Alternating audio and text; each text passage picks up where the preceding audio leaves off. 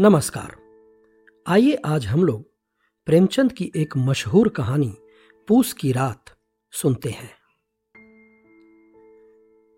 हल्कू ने आकर स्त्री से कहा, सहना आया है, लाओ जो रुपये रखे हैं उसे दे दूं, किसी तरह गला तो छूटे।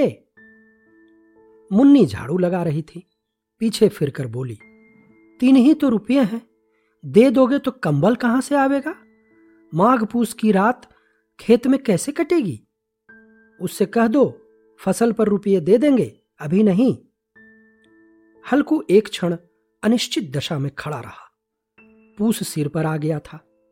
कंबल के बिना खेत में रात को किसी तरह नहीं जा सकता, मगर सहना मानेगा नहीं, घुड़कियां जमावेगा, गालियां देगा, बला से जाड़ों मरेंगे, बला सिर से टल जाएगी। यह सोचता हुआ वह अपना भारी भरकम ढील लिए हुए, जो उसके नाम को झूठ सिद्ध करता था, स्त्री के समीप आ गया और खुशामद करके बोला, ला दे दे, गला तो छूटे, कंबल के लिए कोई दूसरा उपाय सोचूंगा। मुन्नी उसके पास से दूर हट गई और आंखें तरेरती हुई बोली, कर चुके दूसरा उपाय, जरा सुनो कौन उपाय करोगे? कोई खैरात दे देगा कंबल, न जाने कितनी बाकी है और किसी तरह चुकने ही नहीं आती। मैं कहती हूं तुम क्यों नहीं खेती छोड़ देते? मरमर कर काम करो, उपज हो तो बाकी दे दो। चलो छुट्टी हुई, बाकी चुकाने के लिए ही तो हमारा जन्म हुआ है। पेट के लिए मजूरी करो, ऐसी खेती में बाज आए। मैं रुपये न दूंगी।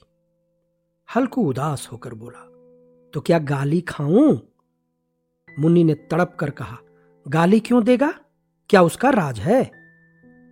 मगर यह कहने के साथ उसकी तनी हुई भौएं ढीली पड़ गई। हल्कू के उस वाक्य में जो कठोर सत्य था, वह मानो एक भीषण जंतु की भांति उसे घूर रहा था। उसने जाकर आले पर से रुपये निकाले और लाकर हल्कू के हाथ पर रख दिए।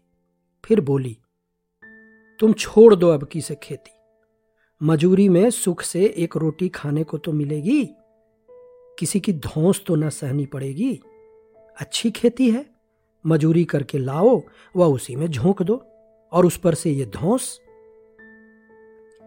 हल्कू ने रुपये लिए और इस तरह बाहर चला मानो अपना हृदय निकाल कर देने जा रहा हो। उसने मजूरी से एक एक पैसा काट कपट कर 3 रुपये कंबल के लिए जमा किए थे, वह आज निकले जा रहे थे।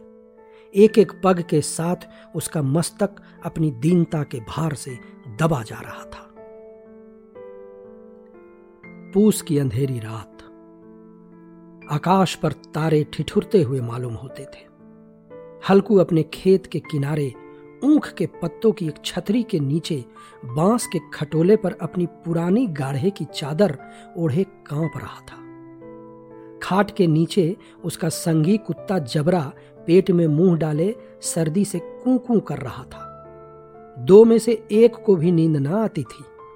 हल्कू ने घुटनियों को गर्दन में चिपकाते हुए कहा, क्यों जबरा, जाड़ा लगता है? कहता तो था घर में पुआल पर लेट रहा, तो यहां क्या लेने आए थे? अब खाओ ठंड।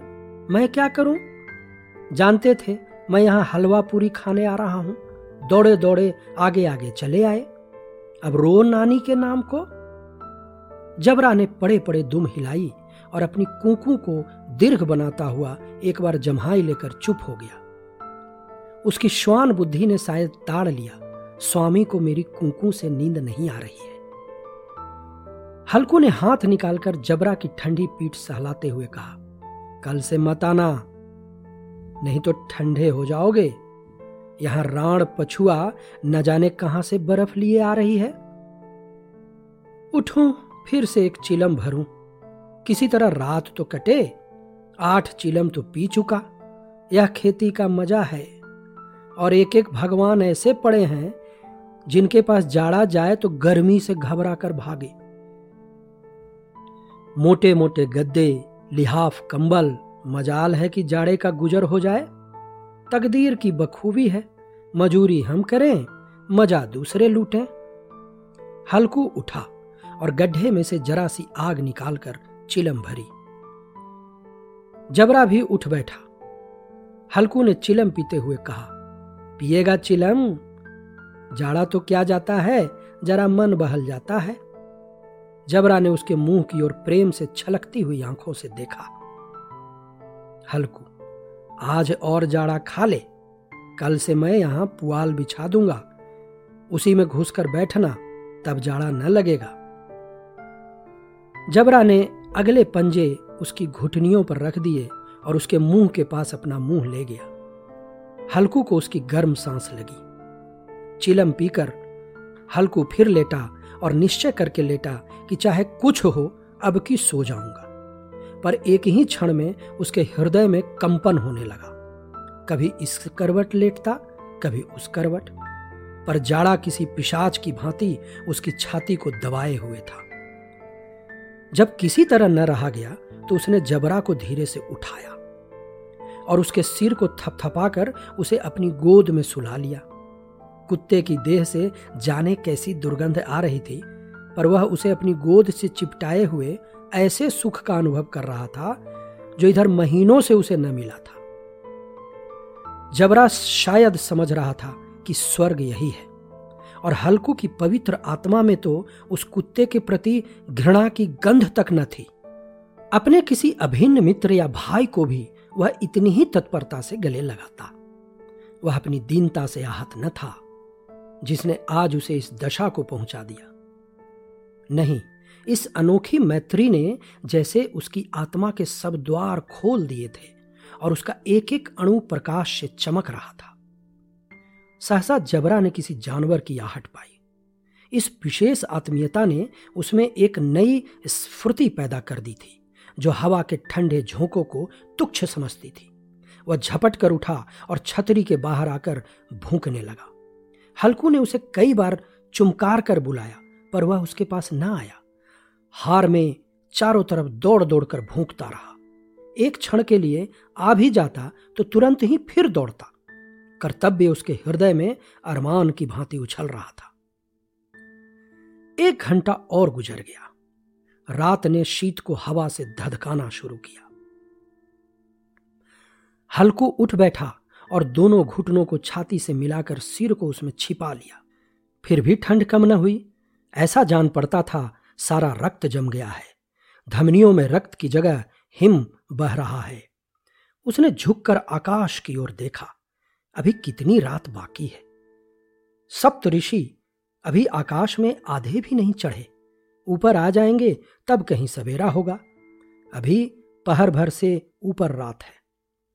हल्कू की खेत से कोई एक गोली के टप्पे पर आमों का बाग था। पतझड़ शुरू हो गई थी। बाग में पत्तियों का ढेर लगा हुआ था। हल्कू ने सोचा, चलकर पत्तियां बटोरूं और उन्हें जलाकर खूब तापूं। रात को कोई मुझे पत्तियां बटोरते देखे तो समझे कोई भूत है। कौन जाने कोई जानवर ही छिपा बैठा हो, मगर अब तो बैठे नहीं रहा जाता। उसने पास के अरहर के खेत में जाकर कई पौधे उखाड़ लिए और उनका एक झाड़ू बनाकर हाथ में सुलगता हुआ उपला लिए बगीचे की तरफ चला। जबरा ने उसे आते देखा तो पास आया और दुम हिलाने लगा। हल्कू ने कहा, अब तो नहीं रहा जाता जबरू, चलो बगीचे में पत्तियां बटोर कर तापें। ठाठे हो जाएंगे तो फिर आकर सोएंगे, अभी तो रात बहुत है। जबरा ने कूं कूं करके सहमति प्रकट की और आगे आगे बगीचे की ओर चला। बगीचे में खूब अंधेरा छाया हुआ था और अंधकार में निर्दय पवन पत्तियों को कुचलता हुआ चला जाता था। वृक्षों से ओस की बूंदें टप टप नीचे टपक रही थीं। एकाएक एक झोंका मेहंदी के फूलों की खुशबू लिए हुए आया। हल्कू ने कहा, कैसी अच्छी महक आई जबरू, तुम्हारी नाक में भी सुगंध आ रही है। जबरा को कहीं जमीन पर एक हड्डी पड़ी मिल गई थी, उसे चिचोड़ रहा था। हल्कू ने आग जमीन पर रख दी और पत्तियां बटोरने लगा। जरा देर में पत्तियों का एक ढेर लग गया। हाथ ठिठुरे जाते थे, नंगे पांव गले जाते थे और वह पत्तियों का पहाड़ खड़ा कर रहा था। इसी अलाव में वह ठंड को जलाकर भस्म कर देगा। थोड़ी देर में अलाव जल उठा। उसकी लौ ऊपर वाले वृक्ष की पत्तियों को छू छू कर भागने लगी। उस अस्थिर प्रकाश में बगीचे के विशाल वृक्ष ऐसे मालूम होते थे मानो उस अथाह अंधकार को अपने सिरों पर संभाले हुए हों। अंधकार के उस अनंत सागर में यह प्रकाश एक नौका के समान हिलता मचलता हुआ जान पड़ता था। हल्कू अलाव के सामने बैठा आग ताप रहा था। एक क्षण में उसने दोहर उतार कर बगल में दबा ली और दोनों पांव फैला दिए, मानो ठंड को ललकार रहा हो, तेरे जी में जो आए सो कर। ठंड की असीम शक्ति पर विजय पाकर वह विजय गर्व को हृदय में छिपा न सकता था। उसने जबरा से कहा, क्यों जब्बर, अब ठंड नहीं लग रही है ना? जब्बर ने कूं कूं करके मानो कहा, अब क्या ठंड लगती ही रहेगी। पहले से यह उपाय न सूझा, नहीं इतनी ठंड क्यों खाते? जबरा ने पूंछ हिलाई। अच्छा आओ, इस अलाव को कूद कर पार करें, देखें कौन निकल जाता है। अगर जल गए बच्चा तो मैं दवा न करूंगा। जबरा ने उस अग्नि राशि की ओर कातर नेत्रों से देखा। मुन्नी से कल न कह देना, नहीं तो लड़ाई करेगी। यह कहता हुआ वह उछला और अलाव के ऊपर से साफ निकल गया। पैरों में जरा लपट लगी पर वह कोई बात न थी। जबरा आग के गिर्द घूमकर उसके पास आ खड़ा हुआ। हल्कू ने कहा, चलो चलो, इसकी सही नहीं, ऊपर से कूद कर आओ।